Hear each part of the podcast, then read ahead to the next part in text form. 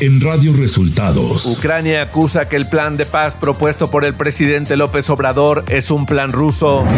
El presidente López Obrador señala que su propuesta de tregua mundial fue distorsionada y lo pusieron del lado de Rusia. Mario Delgado seguirá al frente de Morena hasta 2024. Además, Alfonso Durazo es el nuevo presidente del Consejo Nacional del Partido del presidente López Obrador. Esto y más en las noticias de hoy. Este es un resumen de noticias de Radio Resultados. Bienvenidos al resumen de noticias de Radio Resultados. Hoy es 19 de septiembre y ya estamos listos para informarle Valeria Torices y Luis Ángel Marín. Quédese con nosotros, aquí están las noticias. La Mañanera. Este lunes, el presidente Andrés Manuel López Obrador aseguró que su propuesta de tregua mundial fue distorsionada y lo pusieron del lado de Rusia. Y quienes vieron, pero pues son sectarios, pues están a favor de una de las partes. Pues lo que hicieron fue distorsionar, ¿no?, el sentido de la propuesta, que es buscar la paz, y me pusieron del lado de Rusia.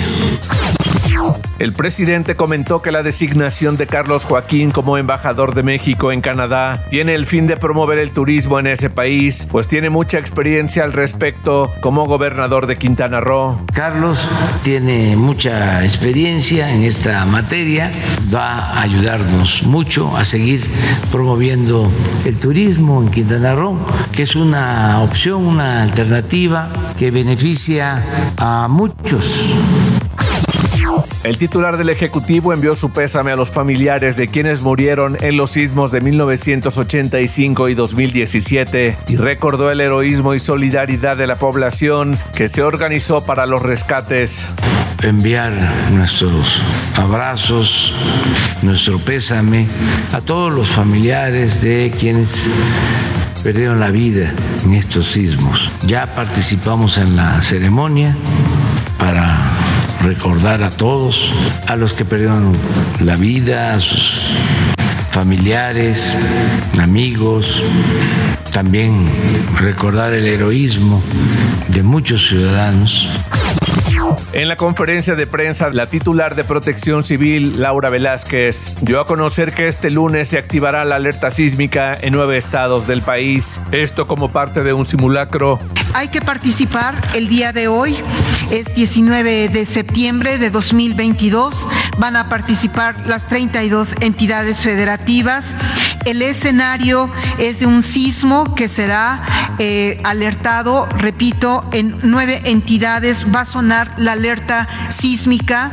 Por favor, no se alarmen, más bien pónganse en alerta. Este sonido de la alerta sísmica será la que conocemos todos. Solamente al final habrá un mensaje que diga: esto es un simulacro. Radio Resultados Nacional.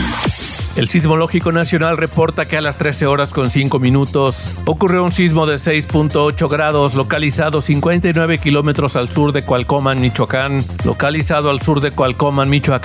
El evento ocurre a menos de una hora de realizado el simulacro nacional en 9 estados del país, incluida la Ciudad de México. Unas horas después de que el presidente Andrés Manuel López Obrador lanzó en el discurso del 16 de septiembre su plan para contener la guerra entre Ucrania y Rusia, Mijailo Podolyak, asesor del presidente Volodymyr Zelensky, criticó esta propuesta al señalar que el mandatario mexicano solo busca hacer relaciones públicas y alargar la ocupación rusa de su territorio. Podolyak acusó que el plan del presidente de México es un plan ruso. Ante esto, el presidente Andrés Manuel López Obrador acusó que el rechazo a su propuesta de crear un comité de diálogo para terminar con la invasión rusa en Ucrania ocurre por sectarismos o intereses de élite. A través de su cuenta de Twitter, el presidente compartió de nuevo su discurso del 16 de septiembre, donde propone a la ONU establecer una tregua de 5 años en favor de la paz entre todas las naciones. Este sábado se llevó a cabo el tercer Congreso Nacional Ordinario de Morena, donde fue nombrado por unanimidad como nuevo presidente del Consejo Nacional al gobernador de Sonora, Alfonso Durazo. Además, con 1,807 votos a favor, 520 en contra y 38 abstenciones, se aprobó extender un año más, hasta 2024, el mandato de Mario Delgado como presidente del partido y de Citlali Hernández como secretaria general. Otra de las aprobaciones en el tercer Congreso de Morena fue el integrar a los gobernadores y a la jefa de gobierno, Claudia Sheinbaum, al Consejo Nacional del partido. El presidente de la Junta de Coordinación Política y líder de Morena en el Senado, Ricardo Monreal, confirmó que hasta hoy no se ha logrado el consenso sobre la reforma para prorrogar a 2028 la participación militar en seguridad pública, pese a las intensas negociaciones con los coordinadores parlamentarios y funcionarios del gobierno federal. A través de su cuenta de Twitter, la Cámara de Diputados informó que YouTube determinó retirar de su plataforma de manera temporal el canal de la Cámara de Diputados hasta tanto sus supervisores revisen dicha cuenta con apego a sus normas de funcionamiento. Sin abundar en las razones que provocaron esta inesperada supervisión, esa instancia legislativa informó que por el momento esta determinación afecta a los usuarios de su canal en YouTube y dijeron estar a la espera de que se restablezca a la brevedad.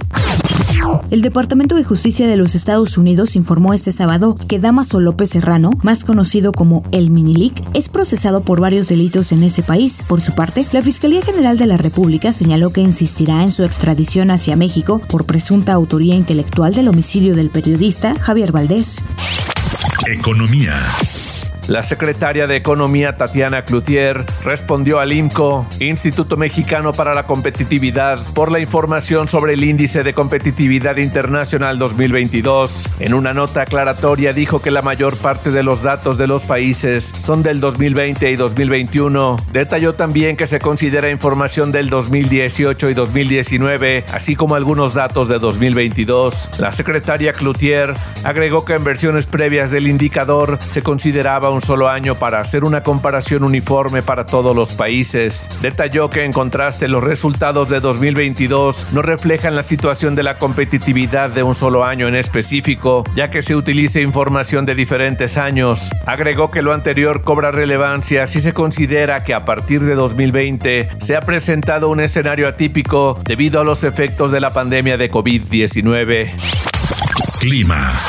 Este día el centro de la tormenta tropical Madeline se localizará al sur de Baja California Sur. La entrada de humedad generada por su circulación en interacción con un canal de baja presión sobre la Sierra Madre Occidental ocasionará lluvias puntuales intensas en Sinaloa, Nayarit y Jalisco, muy fuertes en Sonora y Durango, así como lluvias fuertes en Baja California Sur y Chihuahua. Asimismo, se originarán lluvias puntuales intensas en Oaxaca, Chiapas y Veracruz, muy fuertes en Michoacán, Guerrero y Tabasco, además de lluvias fuertes en Tamaulipas, San Luis Potosí, Zacatecas, Colima, Guanajuato, Estado de México, Morelos y Puebla.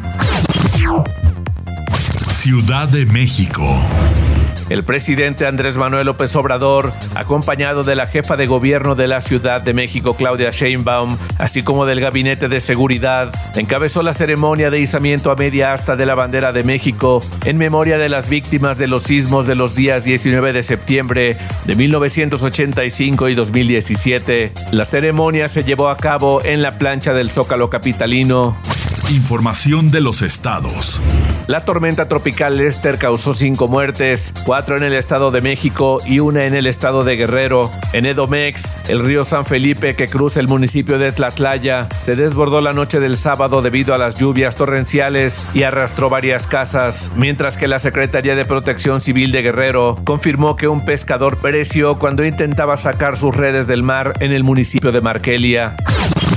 Las lluvias provocadas por el paso de la tormenta tropical Madeline sobre la costa michoacana causaron el deslave de carreteras en el municipio de Tumbiscatío. Hasta la tarde de este domingo se reportan daños en la carretera Tumbiscatío-Arteaga y Tumbiscatío-Nueva Italia, por lo que autoridades pidieron a la población evitar salir de sus localidades, mientras que en la cabecera municipal de Lázaro Cárdenas se registraron inundaciones y encharcamientos en avenidas que no pusieron en riesgo a la población. El gobierno del estado de Veracruz solicitará declaratoria de emergencia a la Federación para 13 municipios por afectaciones tras las fuertes lluvias registradas los últimos días. El Comité Estatal de Emergencias sesionó para dar seguimiento a las acciones de atención debido a las afectaciones por el temporal lluvioso registrado en el estado. Además, el gobierno de Veracruz habilitó al menos 25 centros de acopio en apoyo a los afectados por las lluvias en distintos municipios de la entidad veracruzana. Radio Resultados Internacional.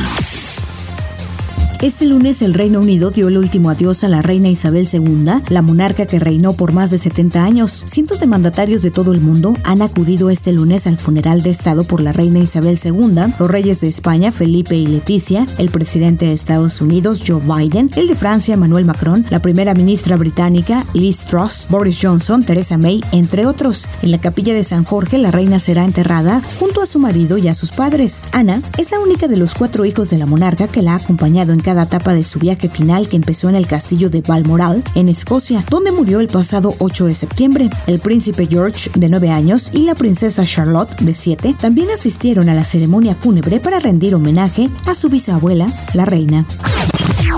Autoridades de Taiwán informaron sobre un sismo de 6.9 grados según la escala de Richter que causó graves daños en el condado de Nantou, en Taiwán. De acuerdo con el Servicio Geológico de Estados Unidos, el movimiento se produjo a unos 50 kilómetros al norte de la ciudad de Taitung, a una profundidad de 10 kilómetros. Cabe resaltar que este es el segundo terremoto que se registra en el país durante los últimos días, ya que justo este sábado pasado se notificó otro movimiento sísmico, esta vez de 6.6 grados de intensidad. El sismo derribó al menos un edificio que atrapó temporalmente a 4 personas, mientras que 400 turistas quedaron bloqueados en una ladera de montaña. El presidente Joe Biden dijo este domingo que la pandemia de COVID-19 en Estados Unidos ha terminado, dijo en una entrevista al programa de 60 minutos de la cadena CBS.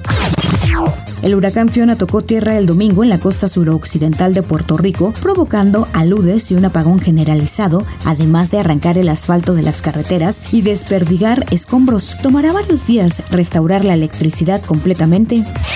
Tecnología.